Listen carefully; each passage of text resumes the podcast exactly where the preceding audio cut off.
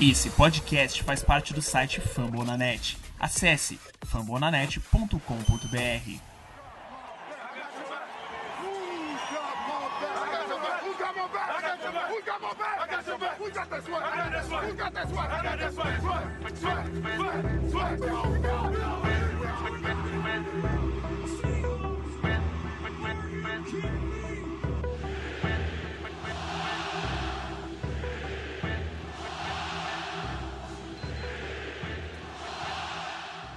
Fala galera do 12 Man Brasil, aqui quem fala é o Rodolfo e estamos de volta para mais um podcast 12 Man Brasil. Essa página aqui que não é a mais bonita, não é a mais curtida, mas é a mais atualizada. Isso você pode ter certeza. E aqui comigo hoje nós vamos bater um papo de bar. Eu e o Jeff. Ele vai tomar cerveja, eu tomo um suco. E a gente vai falar sobre o jogo 1 da temporada regular e também vamos dar uma palhinha aí sobre alguns acontecimentos e notícias do dia. É, e também vamos pescar, por que não, essa pré-temporada e falar um pouco, já que a gente não teve podcast nesse período. Bom, Jeff, e aí? Já se apresenta, todo mundo já te conhece, mas como é que tá?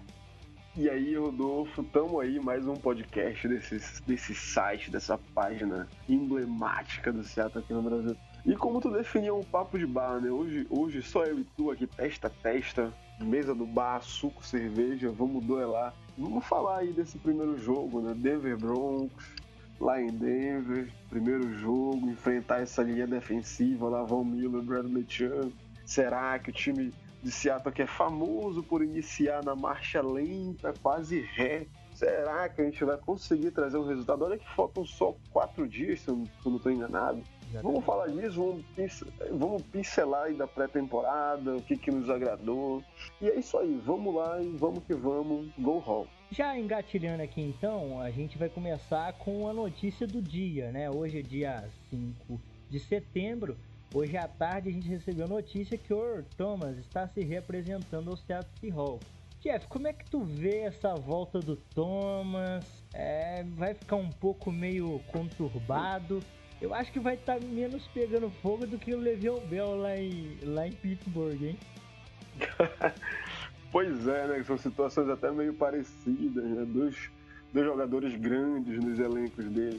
Essa, essa volta do Thomas agora, ela, ela não é muito surpresa. Era óbvio que ele voltaria. Afinal, ninguém tá jogando dinheiro do lixo, né? O cara já tá perdendo uma grana. Perder esse jogo ia ser mais uma grana por jogo. Então foi feito um acordo entre ele e o time, onde esse, essa dívida por esse, esse dele aí na pré-temporada foi perdoado aí nos minicamps. E ele volta pro jogo 1, ele tá ativo pro jogo 1, ele tá preparado aparentemente fisicamente para esse jogo 1. Mas tem aquela questão, né? Ele, é, é, óbvio, o cara perdeu todo o minicamp, ele volta num, num ritmo menor do que os que estão lá. É, hoje teve um, um, uma, uma declaração do Pete Carroll dizendo que o, cara que seria o, o, o, dono da vaga caso ele continuasse fora, que é o Cedric Thompson, foi um dos melhores é, é, jogando, na jogando no time durante a pré-temporada, então tem esse tipo de cutucada. Eu particularmente acho que é uma adição muito grande. Estamos falando do Thomas, né? É sabidamente o melhor safety da, da posição na liga melhor jogador da posição na liga. É uma adição muito grande, é uma defesa que está cambaleante, que está em dúvida, então isso acaba adicionando muita, mas muita qualidade ao time e confiança para a torcida que vai enfrentar esse grande desafio já na primeira semana. É, a gente gosta dessa volta, a gente não sabe como é que tá a cabeça dele, porque é, é claro também, por uma declaração até dele próprio. Ele não tá feliz, ele não queria estar tá no time. Isso é óbvio, ele não queria estar tá em Seattle, ele queria estar tá na casa dele, ele queria estar em, no Texas, ele queria estar em Dallas, ele queria estar jogando pro Jason Garrett lá no Dallas Cowboys. Não tá. Vai continuar, provavelmente esse é o último ano dele no time. Esperamos nós, torcedores, que ele faça uma grande temporada, que é para ele poder conseguir um contrato gigante no ano que vem. Ele já vai estar com 30 anos, né? Mas nem um garoto. Para posição, isso é bem ruim, mas quem sabe esse seja o plano dele. Esperamos que sim, né? Vamos ver o que, que ele tem para oferecer nessa temporada. E, no, na melhor das hipóteses, fazer um grande ano, ajudar nossa secundária, que tá aí já sem ninguém. Ele é o último remanescente da Legion of Boom, é importante dizer isso. O último que sobrou, tem mais ninguém. Pode ser a temporada derradeira dele no time e que vai marcar o fim de uma era, provavelmente na nossa defesa. é isso aí, o Thomas voltou e vamos esperar para ver no que vai dar. Domingo tá próximo, a gente já vai saber disso já já. Pegando um pouquinho desse gatilho do Jeff aí, né? O Thomas, claramente, hoje ele é o melhor free safety da liga. Ele, durante algum tempo, e acho que honrosamente, esteve na conversa dos melhores da história para estar tá no top 1, inclusive. Eu não acho que eu digo, eu digo que eu não abro mão de dizer que para mim o melhor safety que eu vi jogar é o Ed Reed e é disparado muito bom o Ed Reed. O Sean Taylor também infelizmente faleceu. Mas era um cara muito, muito foda de assistir jogar. E o Thomas, essa situação que tu colocou, né, Jeff? Ele tá insatisfeito, eu comecei brincando até com a questão do, do Von Miller, que hoje lá em Pittsburgh o negócio ficou meio feio. Os caras da linha ofensiva lá falaram que eles fazem a maior parte do trabalho e ganham menos do que o Le'Veon Bell. Eu falei Von Miller, eu acho. Mas o Le'Veon Bell tá tomando ali algumas críticas dos companheiros.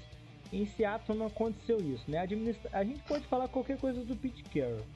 É, que a gente nunca pode falar é que Pete Carroll não sabe gerir pessoas.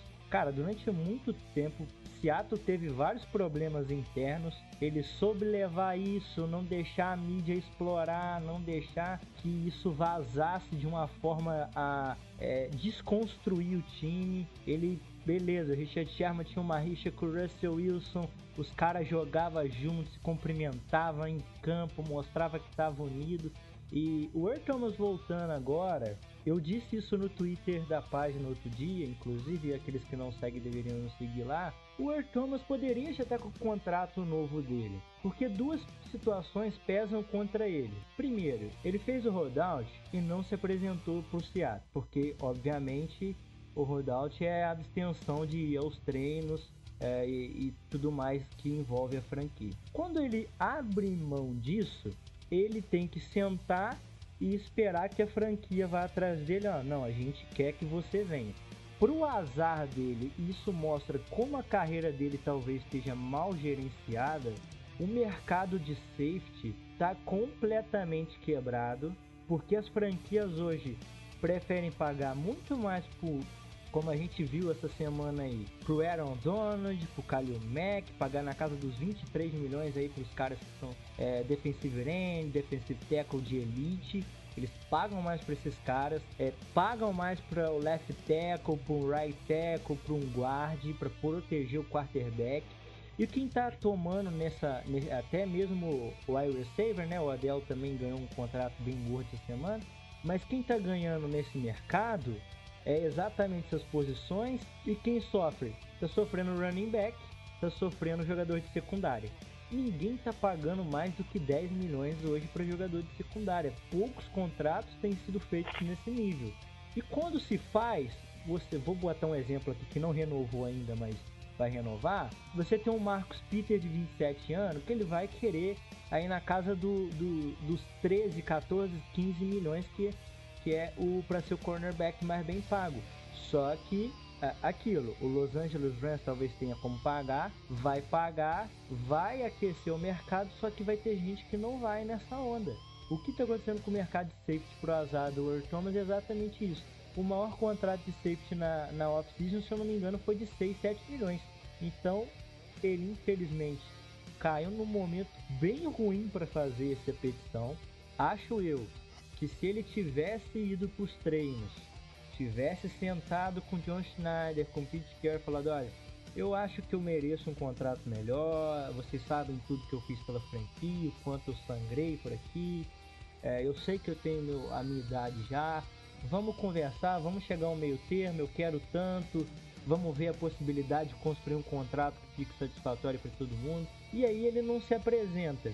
Ele não se apresenta, o Dwayne Brown se apresenta, que também queria um contrato novo, o Dwayne Brown ganha renovação. Aí ele deve estar em casa olhando, ué, o cara ganhou renovação. Tyler Lockett se apresenta, último ano de contrato, renovação. O outro contrato situacional aí seria o do Frank Clark, mas eu acho que Seattle, a gente até pode depois, é, em outro momento, falar sobre isso. Eu acho que Seattle vai esperar para ver o desempenho dele esse ano, porque o mercado de defensive ele está tão louco que não vale a pena pagar ele é, um montante que ele merece agora. Vamos ver se ele ele desempenhar esse ano 15, 16 sacks, aí a gente dá 17 milhões para ele ele fica feliz. Senão não vale muito a pena entrar no mercado agora. Então o Thomas ficou em casa, preferiu não se apresentar e ele viu os companheiros dele de equipe ganhando ali renovação, o mercado de safety completamente desaquecido, completamente embaixo, e aí chegou agora, ele ligou para lá, ó, eu vou me apresentar, é, a única coisa que eu quero é retirada de multa. Eles tiraram as multas, ele voltou e aí a gente vai ver o que vai rolar aí, como o Jeff já colocou. É uma situação bem louca. Eu não acho que ele vai perder. Acho que o clima do vestiário com ele vai estar tá um pouco pesado sim, vai estar um pouco conturbado, mas eu acho que não vai chegar ao ponto de atrapalhar em desempenho na temporada. Eu não sei se tu concorda nesse ponto. Eu, é, falou muito bem, falou muito bem. Eu acho que assim, houve uma, uma uma má condução da situação por parte do Earl Thomas. É, obviamente, é, é, porque assim, na NFL é, é, meio que é meio que um, um, meio que uma lei, é instaurado que de um lado está o empregador, de um lado está o empregado. Eles formam essa divisão e ficam em constante duelo. Dificilmente tu vê um cara sendo benevolente de um lado recebendo a benevolência de outro. O Earl Thomas ele poderia muito bem ter se apresentado, como tu falou, é, é os, não tem muito a acrescentar. Ele poderia ter se apresentado, feito o minicamp. Ele é um dos caras mais importantes do time. Ele é um, uma estrela do time, ele é um cara que representa, ele é a identidade desse time. Uhum. Ele tá aí desde 2010, então ele tá aí, vai fazer 10 anos de Seattle. Ele é o ele não seria um, da Legion of Boom ele é o primeiro, é o primeiro membro, ele, ele chega num draft junto, ele já é, ele é, é, o primeiro plano de projeto do Pete Carroll com o John Schneider. Ele já é, é como se fosse. Então não, não, iria acontecer do Pete Carroll do John Schneider fazerem com ele o que, por exemplo, a, a, o front office do Chicago Bears fez com o Lacker há muitos anos atrás, o que o front office do, do, do, do Pittsburgh Steelers fez com, com o, é, como, me fugiu o nome do, do, do defensa do linebacker de lá. Foi pro Patriots ano passado jogar o Super Bowl praticamente. Sei, sei quem você tá falando. É... Fugiu o nome também aqui. Fugiu o nome, é Harrison, o sobrenome dele é Harrison, fugiu o nome completamente. Enfim, Charles Woodson também, Oakland, isso, isso acontece muito na NFL. Eu James não acho que Harrison. isso iria acontecer. Isso, James Harrison. É, eu não acho que isso iria acontecer com o Thomas, porque não faz, eu não, não, vejo isso como sendo parte do caráter do Schneider do, ou do Pete Carroll. É, não tem histórico de rusga com jogador como, por exemplo, o John Gruden, que, é, que, chegou agora em Oakland, tem. Então ele poderia ter se representado, ele poderia estar com um contrato muito bom agora, para a posição dele, como tu falou, de novo. É uma posição que está em baixa, hoje em dia a moda na NFL é o quê? É o QB, obviamente, para sempre vai ser assim, sempre foi é pagar é, pass rusher, é pagar é, jogadores é, recebedores. Então, é, o Thomas ele podia estar com seu contrato muito bom aí, ele poderia, mas ele não geriu isso de uma forma boa. Ele não esteve presente no momento de reconstrução do time. Seria muito importante a presença dele ali para os calores que chegavam, para estar inserido no plano de uma comissão técnica nova que chega. Ele praticamente deixou o time de lado o time está em mudança, o time precisa da liderança dele e ele deixou o time de lado no momento crucial onde tanta gente, onde tanta gente nova está chegando. Se tu me permite então, até é... dar um, um, uma, só um acréscimo nisso que você está dizendo, em contrapartida a essa questão do Thomas, quem tem ido frequentemente aos treinos do Seattle, mesmo estando aposentado, Ken Chancellor. Ken tá Chancellor. lá para aconselhar os mais novos. Exatamente. É, essa é a postura de um líder essa é a postura que, que o empregador espera do seu, do seu empregado. O cara tá milionário, ele não tem a necessidade de fazer isso. Mas enfim, aconteceu, ele tá de volta ao time e agora vamos ver como é que eles vão. Eu, eu não sei, assim, eu fico em dúvida se isso vai representar uma, algo negativo no vestiário. Eu acho que os jogadores fazem essa divisão, é, eles podem, olha, meu amigo, tu tá aqui, aqui é uma coisa, aqui somos nós juntos, vamos jogar futebol americano. Outra coisa a relação dele com a diretoria que está muito estremecida, está muito abalada. Desde aquele jogo com, com Dallas ano passado, lá em Dallas, e, já vem, já vem num, num, crescendo desde lá, que chegou ao ápice com a greve que ele fez agora no Nintendo. Então é isso aí. Voltou agora, eu acho que ele se deu mal nessa, nessa briga. Ele tentou algo, não conseguiu. Dallas não estava disposto a dar algo grande por ele. Jogando a, a, o contexto todo dele, idade, posição. E ele saiu perdendo, eu espero que ele reconquiste o espaço que ele tem. Ele tem esse espaço é dele, ele é o dono da posição, não tem. Seria muita burrice colocar ele no banco. Ele colocar ele na sideline. cobre metade do campo, né? Pois é. Ele sozinho. Falar da, da, da, qualidade desse jogador é chover no molhado. É o melhor safety da liga. É, é o melhor safety desde a aposentadoria do Troy Polamalu, anos anos atrás. Eu acho que eu vi o Ed Reed jogar e eu, com certeza digo que ele é o melhor safety da história de longe, de longe, assim. Cara, ele não acreditava no Earl Thomas, eu, vejo, eu sempre vi alguém muito semelhante ao cara. Então não é, é, é, muita qualidade, não se vai jogar fora. É um cara que vem adicionar. Poderia ter evitado toda a situação, poderia, faltou jogo de cintura da parte dele. Faltou isso e faltou mais da personalidade do Ken Chancellor. Ele poderia ter aprendido muito com ele, é, não tratar de toda essa situação. Isso aí. Bom, pra gente dar sequência aqui, a gente vai falar um pouco brevemente aí de é, esse, essa pré-temporada, né, que foi um momento meio decepcionante para muita gente não liga muito, né, Jeff? A gente já tá acostumado. É, pré-temporada, como, como tu viu esses jogos, Jeff? É, derrota em todos os quatro jogos por Chargers, pro é, é pro Oakland Raiders, pro Vikings, até o outro lá que eu esqueci quem é também. Enfim. Colts. Pra... Colts, a gente perdeu para todo mundo. Como a gente encara aí essas derrotas? Olha, eu é, pré-temporada da NFL, é, pelo menos eu odeio. É bom, é bom para os jogadores que estão chegando, mas é horrível para os que já estão estabelecidos. Sempre tem aquela contusão maldita, sempre tem aquele jogador que na pré-temporada acaba com a temporada de um time dele se machucando. Uhum. Felizmente, Seattle não, felizmente Seattle não passou por isso. Quer dizer, passou, né? O Diamarco Jones, que seria um alento na posição de right tackle, se machucou agora essa temporada que vem e era um cara muito bem visto no draft. Muita gente gostou, eu gostei muito dessa escolha e a gente perdeu ele para um jogo que não vale nada. É, eu sempre achei assim, o, o resultado ideal da pré-temporada é 0-4 não ganhe nenhum jogo em pré-temporada, porque isso não vai te ajudar em absolutamente nada. Mas se tu perder um jogo, isso vai te ajudar em muita coisa. Porque vai evidenciar as tuas falhas, vai impressionar o front office a, a promover melhoras, se não for teimoso, óbvio, né?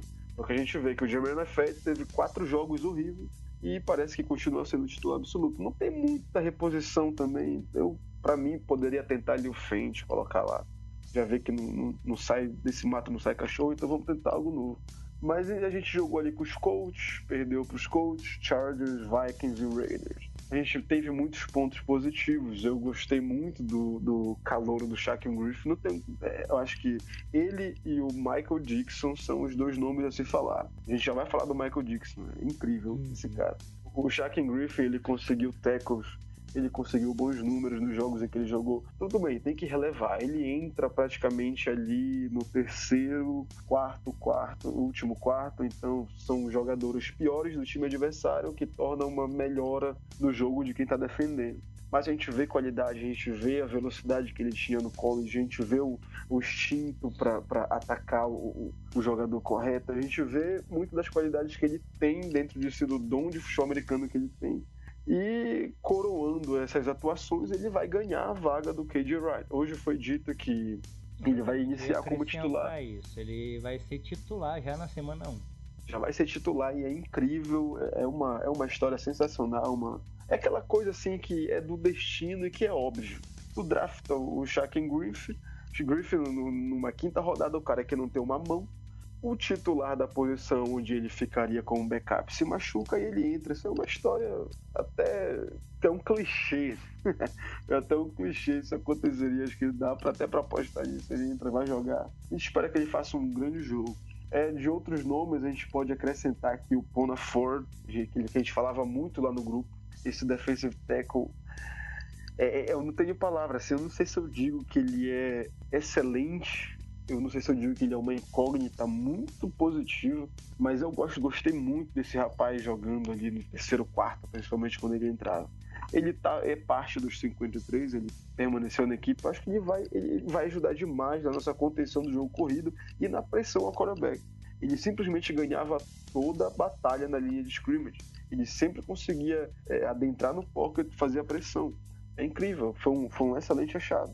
E eu quero citar o terceiro nome, eu acho que é o grande nome dessa pré-temporada, acho que todos os torcedores concordam, que é o Michael Dixon. É até, é até assim, curioso citar um Panther, porque esse cara, ele é um futuro aí sei, é, eu vejo ele assim, ele vai ser tipo o, o, Tem um jogador lá no Patriots, é o Michael Slater. Ele é um wide receiver, ele, ele simplesmente ele tem aí uns, sei lá, trocentos Pro Bowls nas costas, ao pros, e ninguém sabe quem é porque ele joga no time especial. Ele é um receiver que só joga no time especial. Uhum. Ele é um dos caras que tem, é um dos caras que tem mais bagagem individual no time, ninguém sabe quem é. E o, o Michael Dixon, ele é assim, ele vai ser um cara para ser um dos melhores pontas da liga por anos. Ele consegue chutar uma, um, uma bola da linha de 20 jardas lá na linha de 30. É inacreditável esse cara. E é uma excelente adição, dada a decadência do John Ryan e tudo. Acho que foi um achado. Foi muito bacana essa escolha. Essa escolha foi, foi foda. Essa escolha ela, ela muda muito do contexto. Se a gente vê que, por exemplo, ano passado, os Rams tiveram é, muito sucesso no time especial, justamente pelo Panther que jogou muito bem nesse ano. Então é uma posição que ninguém olha muito, mas é uma posição importantíssima, principalmente para a defesa. Para a defesa que vai ter um jogo mais facilitado. E o Michael Dixon ele foi, acho que o grande nome desse, desse dessa pré-temporada.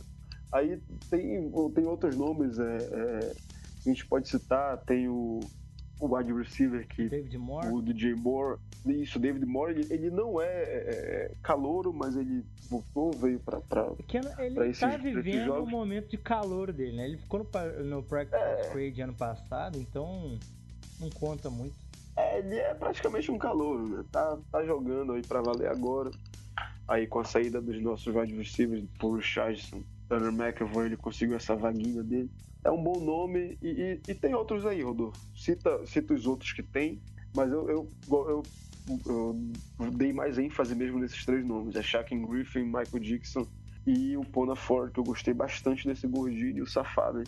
Rapaz, eu gostei desse Pona Ford também, viu? Mas já como você já falou, dá pra gente chamar atenção, principalmente é, pela questão que envolve ali o KJ Wright, né? Por causa da lesão é, esse cara, é, o Austin Calitro, foi uma surpresa bem legal, cara. Ele teve jogos bem, bem remarcáveis ali.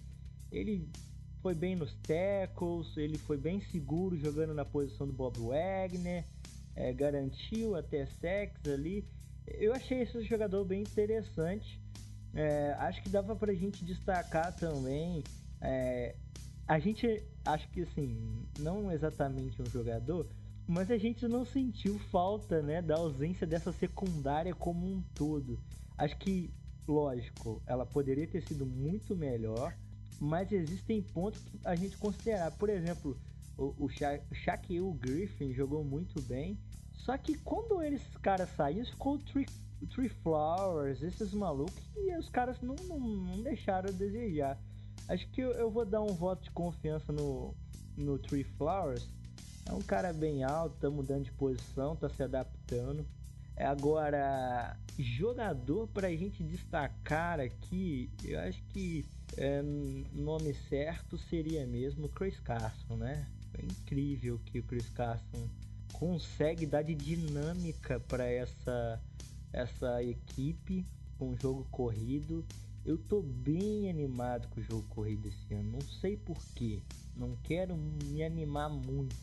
Mas eu tô animado com o Chris Carson ali. Então acho que o meu destaque ficaria aí pro Austin Calitro, pro Tree Flowers e pro nosso querido Chris Carson. O Chris Carson, ele, ele já mostrou muito potencial ano passado. Ele já dava pinta de ser o running back ali que poderia ajudar muito o time. Se machucou, perdeu parte da temporada, volta esse ano, voltou com gás, pelo menos na pré-temporada, né? É um cara que corre com muita fisicalidade, corre entre os tecos bem pra caramba. Ele procura, ele tá criando uma né, o teco. É, ele, ele procura o teco. É, é, aquela, é o DNA do Marshall Lynch que ele tem. E ele tá criando uma sintonia com o Justin Britt que tu vê que muito das corridas dele é no, no, no, gap protegido pelo isso é pelo meio Então, eu acho. É como. Você pode até me no... corrigir, né? Desculpa te interromper, pode até me corrigir. Ah, se eu não me engano, a jogada que eles tinham usado bastante ali, que foi até do touchdown dele, é fake trap. É tipo um, um gap falso que o cara enfia atrás, o right guard ele sai por trás do center e nisso ele deixa um gap ali e o cara vai embora. É, é aquela, é aquela movimentação lateral que o jogador faz.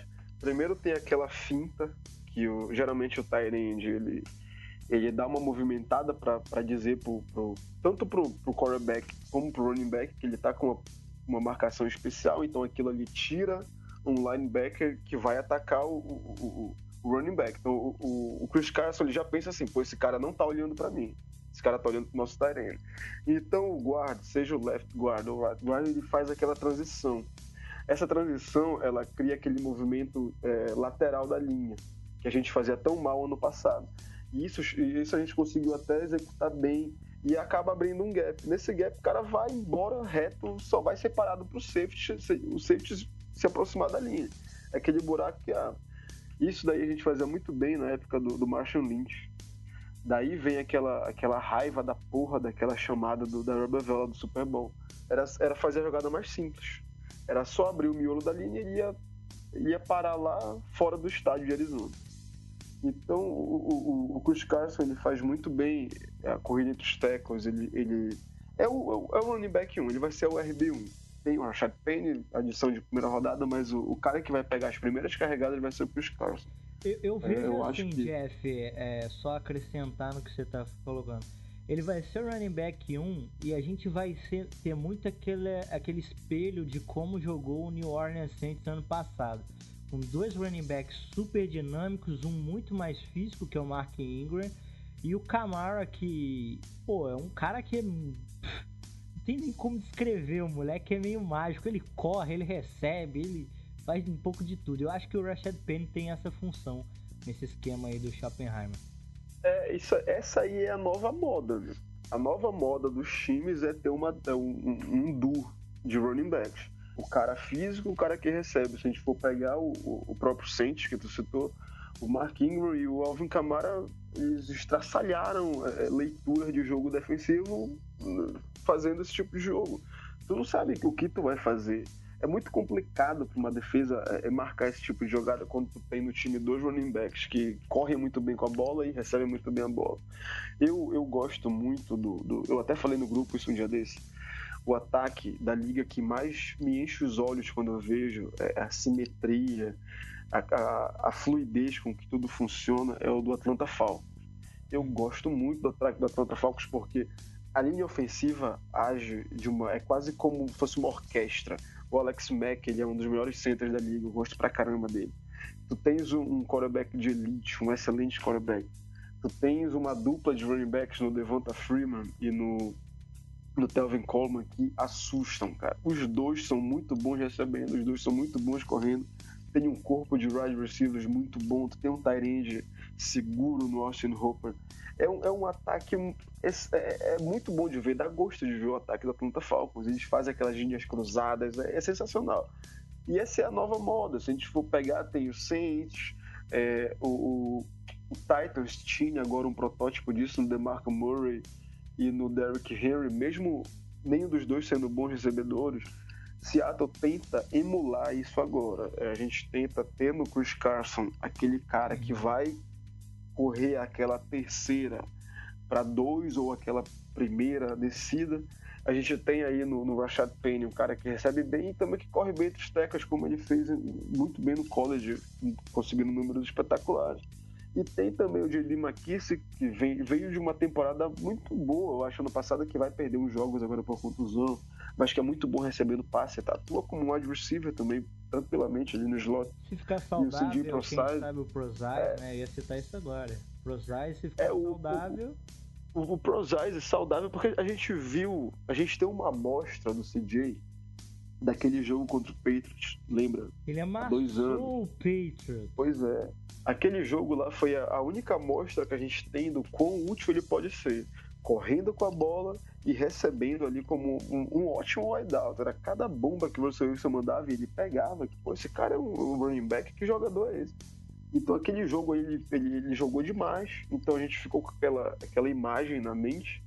Só que desde então, é, é, é contusões, tudo, ele tem perdido o número de carregadas para outros jogadores. O próprio Chris Carson no passado ele, ele meio que ofuscou muito ele. E, e, também tem que acrescentar o Mike Davis aí, que também. É, o grupo de running backs nosso ele é muito interessante esse ano. Eu tenho até aqui uma. Eu tenho uma empolgação com esse grupo. Eu acho que não vai ser que nem os outros anos, que a gente sabe que não vai dar muita coisa, não vai dar em nada.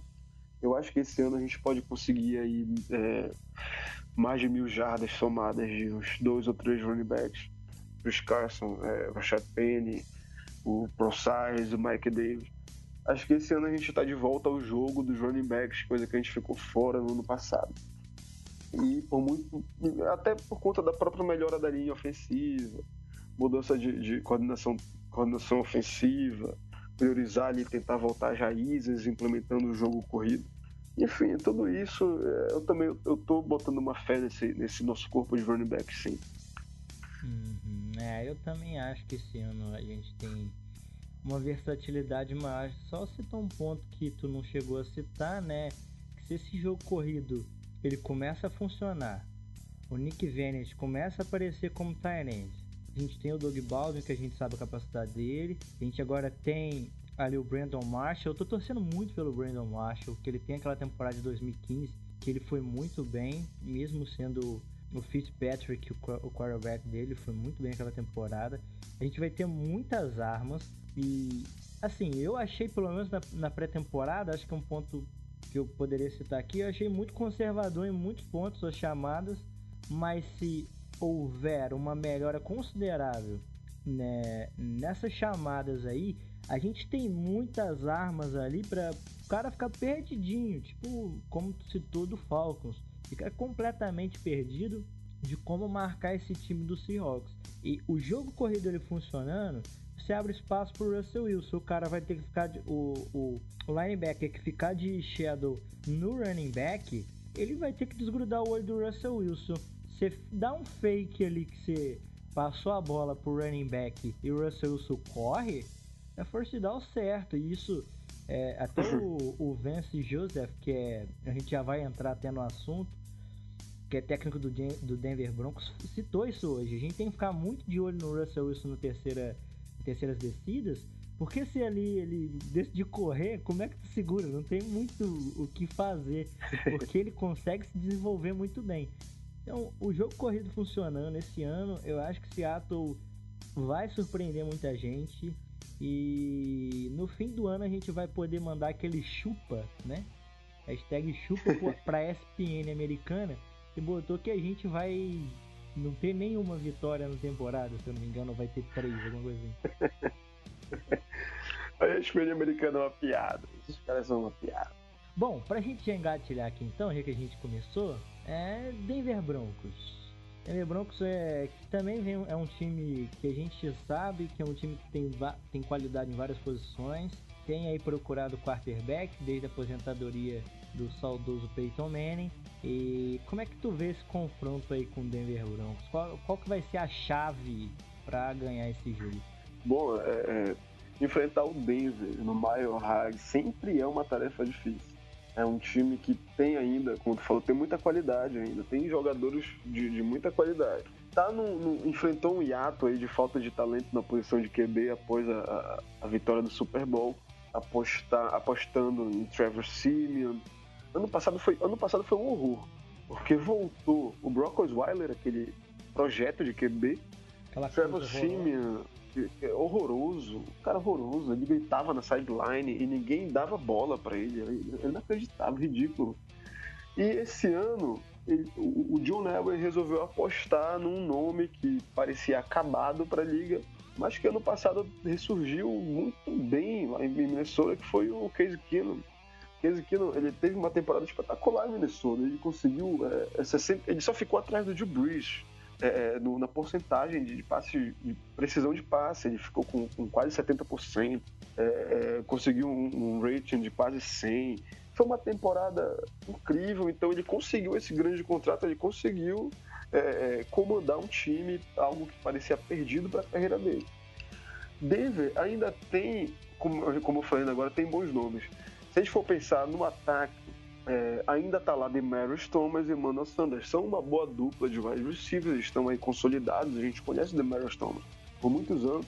anos. Ele foi um dos melhores receivers da liga, cara físico, um cara é, aquele de pés, aquele, aquela sintonia que ele tinha com o Peyton Manning, aquele cara é, era um, um, grande receiver que entrou meio que numa decadência, assim como o Emmanuel Sanders também.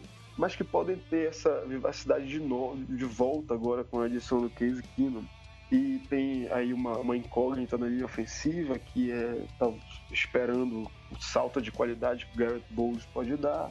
É, na posição de running back, o CJ Anderson, que tinha conseguido uma, uma boa temporada no ano passado e no ano retrasado também, era sempre aquele cara subestimado no time.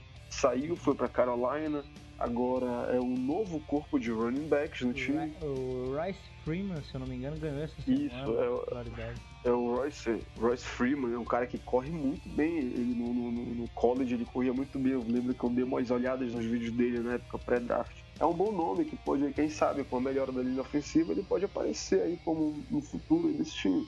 Agora, e falando de defesa, é, eu, eu, penso assim que talvez o, o, o Denver Broncos tenha um dos melhores, se não for o melhor pass rush da liga, porque tu junta Von Miller e tu junta o Bradley Chubb, que era um cara assim que era possível até ser escolha de, primeira escolha de draft, que não foi, caiu ali para quinta posição, o John Neville levantou as mãos para os céus, agradeceu e pegou ele, coisa melhor do que falar uma dupla dessa, e que é, pode muito bem até que é, lembrar um pouco o Von Miller com, naquela naquela sintonia que ele tinha com o DeMarcus Ware, levou até o Super Bowl, até a vitória do Super Bowl. Então é um time interessante, também está em reconstrução, assim como o Seattle. Tem, é, a gente vê nesse front seven ainda tem grandes nomes, tem o Brandon Marshall, tem o Shane Ray que está se estabelecendo como um dos grandes, é, como um dos bons outside linebackers da liga. É, então é, é um time a ser visto, a não ser descartado. Eu não acho que tem mais talento que Seattle. Não tem mais talento ainda que Seattle. A gente vê que na secundária, se Seattle tem problemas na secundária, pelo menos a gente ainda tem Shaq Griffin, o Thomas voltando, Trey Flowers, que eu gostei muito dele nessa pré-temporada. E lá só sobrou o Chris Harris Jr.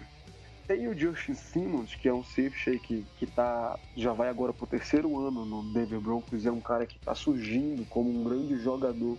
Talvez ele possa ter uma temporada agora que coloque entre os grandes strong safeties da liga mas como um todo, acho que o Denver ainda é um time que, que carece ainda de uma unidade. Ele vai chegar nessa temporada assim, mais ou menos que na mesma situação que Seattle, porém com menos entrosamento que Seattle tem. A gente tem um, um nosso quarterback que pode muito bem é, fazer um grande jogo e trazer essa vitória. Agora tudo depende da atuação da linha ofensiva, né? porque como é que uh, vai ser o primeiro grande teste? É o primeiro time da divisão da AFC que a gente vai pegar. A gente vai pegar Denver Broncos, Oakland Raiders, Los, Los Angeles Chargers. Tenta me lembrar, o outro time é Broncos, Raiders, Chargers e. Rams. Kansas, Kansas, não, não, Kansas City Chiefs. É da, da, da, divisão, da divisão da, da, da divisão da. É o primeiro grande teste e a gente vai logo enfrentar um grande pass rush, que vai ser o primeiro grande teste para nossa linha ofensiva. O jogo vai se determinar aí. Vai vencer o jogo quem conseguir vencer a batalha da linha de scrimmage. Quem conseguir parar o time adversário aí na, na trincheira vai vencer esse jogo. Quem Eu acho que se o Vomiro ganha o jogo. É. Quem, quem, isso, a Primeira Guerra Mundial. As trincheiras estão armadas e quem ganhar vence o jogo. Se o Von Miller conseguir alcançar o Russell Wilson, é, fazer pressão, o jogo vai complicar. Se o Bradley Chubb logo no primeiro jogo dele conseguir algo extraordinário, conseguir mostrar para a liga aqui ele veio, o jogo vai complicar. Mas o Dwayne Brown ele pode é, é, anular pelo, pelo menos o Bradley Chubb que vai ficar ali pelo lado esquerdo da linha nossa, lado direito da, da linha da trincheira do Denver. Eu vejo com muitos maus olhos é a, a, a dupla Von Miller e Jermaine Fed. Acho que isso pode ser desastroso, porque é o melhor rusher da liga disparado, é um cara que tem uma velocidade incrível. Assim, ele tem uma sintonia com o snap inacreditável, coisa que o Germano Fed não tem. Daí vem a grande quantidade de faltas. Então pode ser um, um matchup horrível, pode ser aí que Denver pode levar esse jogo. Eu, eu... quero acreditar que, que o Germain vai fazer assim, vai conseguir é, pelo menos dar algum tempo de, de, de, de sossego pro Russell Wilson, pelo menos poder pensar no que ele vai fazer. E Seattle traz essa vitória. Eu acho que Seattle traz essa vitória para começar o primeiro jogo vencendo 1-0. Eu acho que o que deve ser feito aí sobre essa situação, ele colocou muito bem vários pontos, é, sobre essa situação, é logo no, prim no primeiro drive do jogo, pro Ifere não começar a se assustar, ficar desesperado, eu acho que eles tinham que botar o Will Disley ali para tentar mitigar o efeito do Von Miller. Não tem como parar o Von Miller, mas tem como você amenizar o efeito do Von Miller ali no início. Porque isso dando confiança, um pouco de confiança pro Ifere, quem sabe ele não fique mais tranquilo para não cometer falta. Esse é o ponto. O negócio é ele não cometer falta, porque segurar o Von Miller, amigo, não tem nem jogador de elite na NFL que segure. Então. É, é exatamente isso. Eu acho que o, que o Pete Carroll ele não pode permitir, em hipótese alguma, deixar o, o iFed cuidar, o iFed cuidar do Von Miller sozinho. Ele tem de colocar ali o Will Disley, que é o melhor de bloqueador que a gente tem, apesar de ser calor, tá chegando agora. Ele pode ajudar nessa contenção. Ele tem que ficar lá praticamente em todos os snaps onde a chamada for um passe. Se a chamada for uma chamada de passe, o Will Disley lá. Vai haver, é, vai haver ajuste durante o jogo, claro. O front office do Denver olhando essa situação não vai deixar que isso aconteça há muito tempo, mas tem de ter um Tyrande no auxílio do, do Gilmer Fed nesse jogo. Se não tiver, vai ser, um, vai ser um desastre, vai ser uma catástrofe. Eu esqueci de falar de um cara que é interessante no Denver Broncos, que não se citar. Eu falei do Demarius Thomas do Mano Sanders, mas tem o Cortland Sutton, que foi o wide receiver escolha de draft agora do, do Denver na segunda rodada. Ele é um cara que chega para fazer barulho ele chega para fazer barulho. Ele é, é meio que um alto. protótipo de. Ele é muito alto. Ele, ele é meio que um protótipo do, do, do Thomas. É, ele é um cara que é físico, ele corre com muita fisicalidade, ele tem um corpo de um Tyrande, assim como o Demarius Thomas, tem velocidade, tem boas mãos. Então, se essa conexão aí se estabelecer, Case Keenum, Thomas, Emmanuel Sanders e Sutton, é, isso pode trazer uns problemas aí para nossa secundária. Vamos ver como funciona também a nossa pressão. É, é, é, Frank, a gente falou do Von Miller, do Bradley Chubb, mas a gente tem também o Frank Clark, Frank Clark daqui.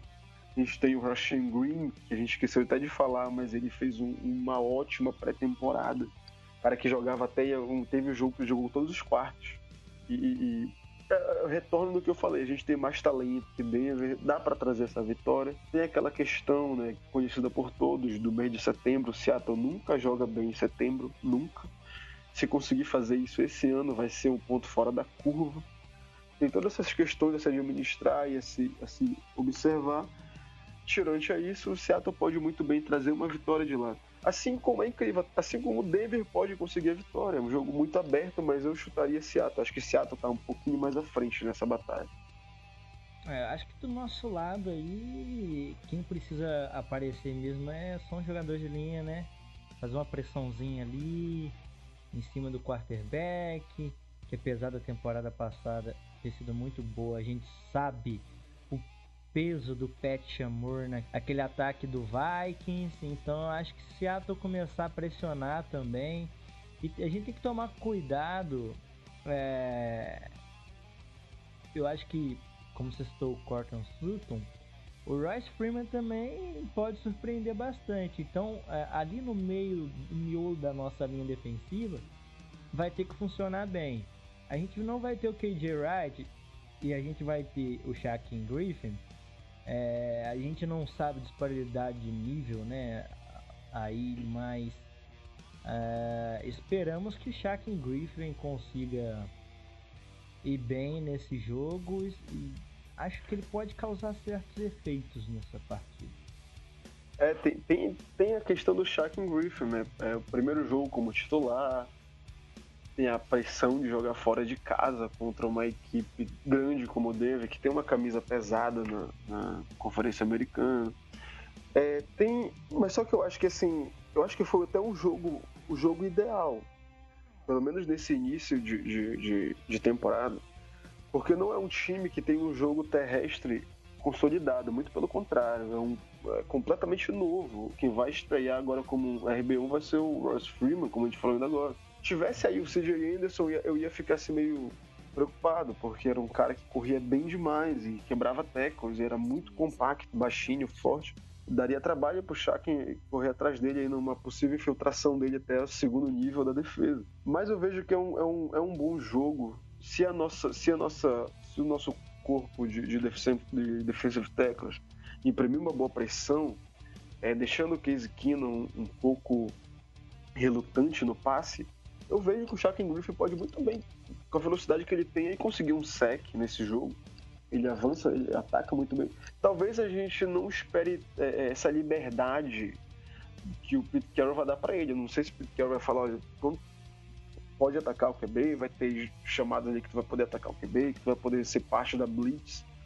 Não sei se o Pete vai querer preservar ele para ele continuar ali no, no, no na área dele, assim, observando apenas o jogo corrido, correndo atrás aí de um slot receiver, tentando uma jogada de passe curto ali, sendo, sendo o bloqueio de Seattle.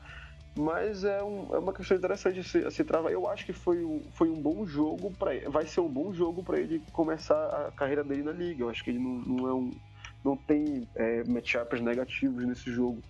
Por exemplo, se ele joga com no segundo jogo contra os Bears que já tem aí uma ótima linha ofensiva, já tem o Jordan Howard, aí já seria mais problemático. Mas nesse jogo, acho que é o, é o jogo ideal.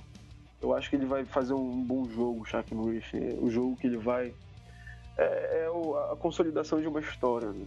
Acho que é muito bom, vai ser muito legal assistir esse jogo, muito por conta do número 49. É, muito legal mesmo. A gente vê a história do cara que vem ali como um recrute de três estrelas, né? Como ele coloca no college. Aí o cara que é preterido lá no, na universidade, por um tempo não quiseram colocar ele para jogar. Aí ele ganha a vaga titular, vira um monstro, a história dele encanta todo mundo. Aí não é convidado pro combine, né? Pra poder mostrar suas habilidades. A galera faz uma pressão, a NFL chama ele. Quando a gente vê ele tá em Seattle sendo draftado, e agora já tá como titular na semana 1 da NFL. Ô oh, história, hein, velho? É uma. Foi, foi, eu acho que esse ano é, é, ele foi bombardeado com novidades, né? Teve o draft, teve o. Ele, ele chega assim, se fosse fazer um, fazer um filme só desse ano da vida do Shaq Griffin, ia dar um roteiro bacana pra caramba. É como tu falou, o cara que não foi convidado pro combine isso daí, na cabeça do jogador, né, do, do rapaz que tá no esporte desde criancinha, foi é um baque psicológico inacreditável, cara, que os caras não me convidaram, tudo isso. Mas aí foi lá, agradou todo mundo. Pete Carroll ficou chocado. E ele vai, é selecionado numa quinta rodada, que é até uma, uma rodada alta, para toda o contexto da situação. Muitos criticaram vai para a pré-temporada, consegue fazer bons jogos, fica entre os 53, chega no jogo 1, vai jogar de titular. É, é, é incrível, é uma história incrível. Eu acho que ele vai. Ele tá trabalhando isso já desde. Foi um acerto. Eu acho que foi um acerto do Pete Carroll divulgar que ele vai ser o titular. Porque essa divulgação acaba fazendo com que ele próprio, o Shaq Griffin, crie nele a, a, aquela preparação psicológica para isso. Eu vou para esse jogo, a mídia inteira vai estar tá em cima de mim. É, é o jogo que vai passar na, na, na, na, se eu não me engano, não sei se é da não é da NBC, é da Fox, eu acho. Uhum, acho aqui no Brasil, aqui é, ou é da ESPN, não, acho que, mas eu acho que é da Fox assim. É um jogo onde os holofotes vão estar em cima dele, é um jogador que não tem uma mão. É um jogador que está lá, bora ver como, como que ele vai jogar futebol americano a nível profissional. É, a nível escolar, no college a gente sabe que ele jogou muito bem, mas a nível profissional é, uma outra, é um outro monstro. Então, todas essas questões, ele vai ser o, o, o, o grande. Eu acho que desse jogo ele é o nome a ser observado. Não é nem Denver nem Seattle, vai ser Shaquem Griffin. É dele que vai ser falado no, no, na segunda-feira. E eu espero que ele faça, eu acho que ele vai fazer um grande jogo e vai ajudar a gente a trazer essa vitória de lá. Eu acho isso também, acho que ele tem uma estrela muito forte, né? O cara trabalha muito firme, o moleque é, é um campeão já de tá onde ele tá, mas ele não para, cara. Ele não para, ele toda semana eu acho que estou abrindo noticiário, ele não para de crescer, ele é, é fantástico. Eu amo esse jogador, amo esse cara. Ele é um de verdade, um, um, campeão que a gente quer muito ver que ele cresça, sabe? A gente torce por ele, é, pela história dele, pelo cara que ele é. Então a gente realmente espera que em breve é, não seja só um. Ah, tá jogando lá porque o fulano machucou. É, tá jogando lá porque é o Shaquem Griffin e o cara joga muito. É isso que a gente quer de verdade dizer. E esse ano acho que ele vai ter participação importante para entrar em alguns momentos, da Blitz. E esse jogo contra o Broncos, acho que vai ser um jogo positivo para a gente ver como principalmente vai funcionar o ataque de Seattle, é, como vai rodar essa linha, essa linha ofensiva, como que o jogo é, terrestre vai se comportar, né? Como tu colocou muito bem, Jeff, sobre ter dois pass rushers muito bom lá, tem também interior da linha do, do Broncos também não é ruim, ainda tem bons linebackers por lá. Então é um time bem legal, vai ser uma disputa bem, bem interessante e acho que não vai ser uma constatação total do que vai ser a temporada. Mas acho que vai ser um vislumbre do que pode acontecer durante a temporada, do que Seattle vai almejar durante o ano. É, lógico, jogar no Mile High é muito difícil, mas é, tomara que o Russell Wilson já venha aquecido, né? Com fogo na boca, cuspindo em todo mundo. E a gente saia de lá com, com vitória. É, isso aí acho que a gente fica nessa torcida mesmo. Fica nessa torcida e, cara, eu já tô ansioso pra caralho por esse domingo. É, pensar que, porra, um dia desse a gente vibrou tanto com a vitória do Philadelphia no Super Bowl foi uma loucura e a gente já tá no, no, na, na, semana do primeiro jogo, cara, é incrível, esses sete meses. Muito legal é dizer voando. isso, né? Essa, pouco tempo a gente tava ali torcendo pelo Philadelphia Eagles. Pô, né, vida, cara, a gente né? tava... Pô, a gente tava... Eu, é incrível, né? em todo o Super Bowl, porque assim, eu acompanho esse, esse esporte aí há muitos anos, e eu vi dois Super Bowls com o Seattle só, mas eu, não teve nenhum em que eu não tive um time lá para torcer como se fosse o meu Seattle jogando. Em todos, em todos a gente. É, eu torci para Arizona loucamente lá contra naquela derrota para Pittsburgh. É, eu torci muito pro Baltimore Ravens vencer o San Francisco e venceu. A gente teve muitos times, é, o Peyton Manning, cara. Torci o, pro Denver Broncos amassar aquela Denver. cara do Ken Newton. Cara, cara, aquele jogo, é, é Denver e, e e Carolina, aquilo ali foi incrível, cara, porque o mundo todo que não era Carolina torcia para Carolina. Eu acho que até o torcedor do New England Patriots, que não queria ver o Peyton Manning com mais um anel, tava torcendo pro Peyton Manning porque era inacreditável e o cara foi completamente carregado por uma defesa. Então, em todo o Super Bowl, a gente tem esse ano, a gente teve Philadelphia, que era o nosso time desde criancinha. Rock Balboa, Phillies, sabe? E agora a gente já tá na iminência da, da, da, da da semana 1 esse jogo que vai ser. Eu tô muito empolgado para essa temporada.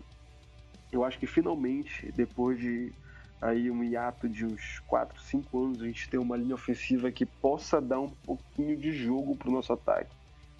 Possa dar um, algo que a gente perdeu com o tempo, que foi o controle do relógio. O Seattle não tem mais isso. O nosso ataque ou é uma bomba lá no fundão que o Russell Wilson manda, é, é sempre assim, a gente não tem mais controle de relógio. É, a nossa defesa sempre atuando muito, three and outs atrás de three and out. Eu acho que esse ano pode ser um ponto de, de mudança. É reestruturação que chegou e é uma reestruturação que vai se efetivar. Eu espero muito isso. Corpo de running backs, como a gente falou, tá, tá, tá, tá prometendo bem. É a primeira escolha de draft sendo um jogador da posição pode prometer algo assim, muito bom daí e esse primeiro jogo vai ser foda. É, não poderia ser melhor. Nosso adversário do nosso primeiro Super Bowl. Para ser o adversário simbólico do início da, da, da, reconstrução. E vamos trazer essa vitória aí com um grande jogo, uma grande atuação do Shaq Griffin, uma grande atuação da nossa linha ofensiva, uma grande atuação do Russell Wilson, Chris Carson correndo para mais de 100 jardas. Russell Wilson com um, um rating aí de 70% de passes precisos. E vamos, vamos que vamos, a gente vai trazer essa vitória. E vamos resenhar muito ela na segunda-feira. Nas redes sociais todos, em Twitter, em Facebook, Seattle vai chegar e vai chegar batendo em gente esse ano para calar a boca de muita gente esse ano também. É, o que a gente espera é que Seattle possa sair bem aí. Esse é um ano que a gente como torcedor a gente torce, né, Jeff, para ter voos altos, mas a gente sabe que é, não é bem assim que funciona, não vai ser desse modo, porque o time tá em uma reconstrução, o time tá num momento de uma pegada diferente, o, o nível que o time vai progredir durante os jogos é diferente. Só que é aquele ano também que a gente como torcedor olha e fala assim, cara, se encaixar até ali no jogo 4, né, como você bem escreveu lá no site, e a gente até comentou sobre isso, vai que o Russell Wilson tá naquele momento MVP, como ele foi no passado e só não ganhou, que eu acho que merecia o Carson Wentz, mas machucou, não chegou até o final, enfim, quando o Russell Wilson era o próximo na sucessão ali. O problema é que o Seattle não foi para os playoffs, nem tinha um jogo muito decente, né, pra gente falar. Mas se ele encarnar o modo MVP esse ano, olha, eu não sei não. Não tem um time lindo para ganhar o Super Bowl. Mas tem um time para entrar nos playoffs e dar trabalho para muita gente. Se ele tiver um pouco de proteção na linha ofensiva, ele vai conseguir fazer muita coisa. Ele faz chover. Ele vai conseguir. Pois é, ele já faz chover. É como o Tyron Mathieu, ele gosta muito de falar isso. Para ele, o, o melhor quarterback da liga é o Russell Wilson. E ele cita muito isso. Ele fala que o cara joga sem linha ofensiva, o cara joga sem o jogo corrido. Tu só consegue citar um wide receiver que ele tem em mãos, que é o Doug Baldwin. O resto ninguém sabe quem é. Apesar da gente conhecer, né? Torcedor a gente conhece então, com tudo isso, ele faz o time ter sempre 10 vitórias. Teve 9 agora. Com tudo isso, ele faz o time ir lá na, na, na, na pós-temporada e ganhar o wild card. Então, é, é, se ele tiver uma proteção, não é clubismo, mas se o Russell Wilson tiver uma linha ofensiva sólida, ele consegue levar Seattle aí a final de conferência. Porque ele é um cara que reúne é, todas as qualidades que um, que um quarterback hoje tem que ter.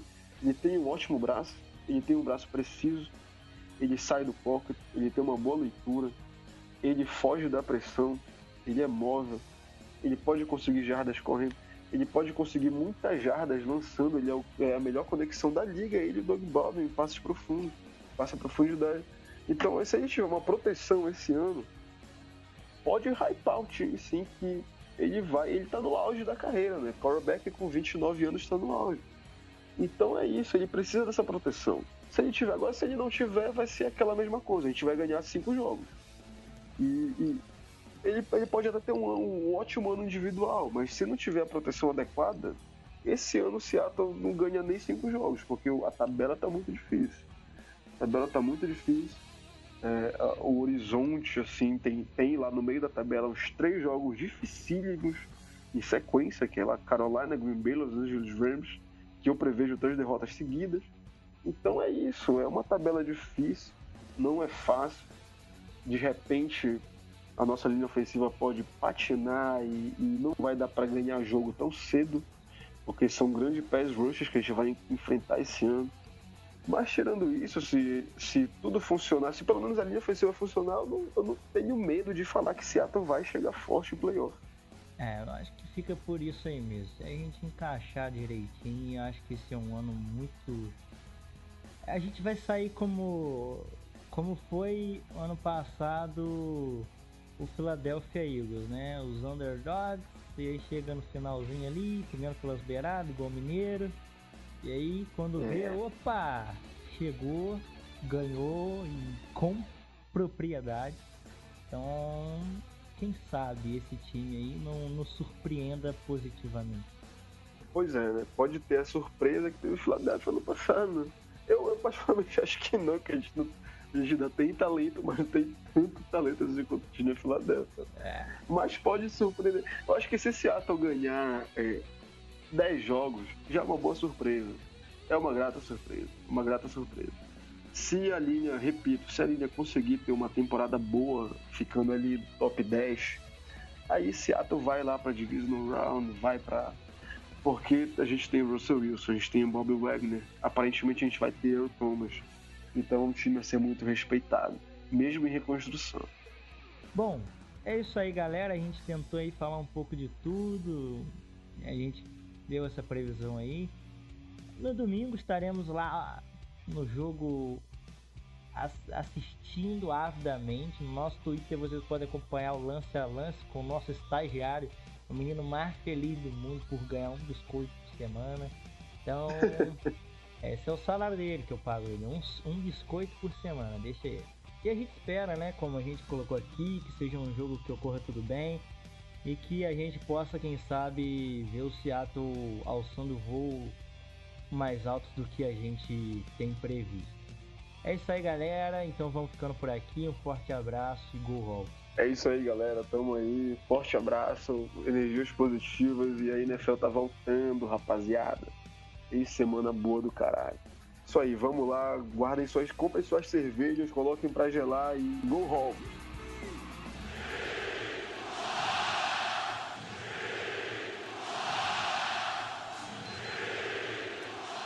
Esse podcast faz parte do site Fambonanet. Acesse fambonanet.com.br.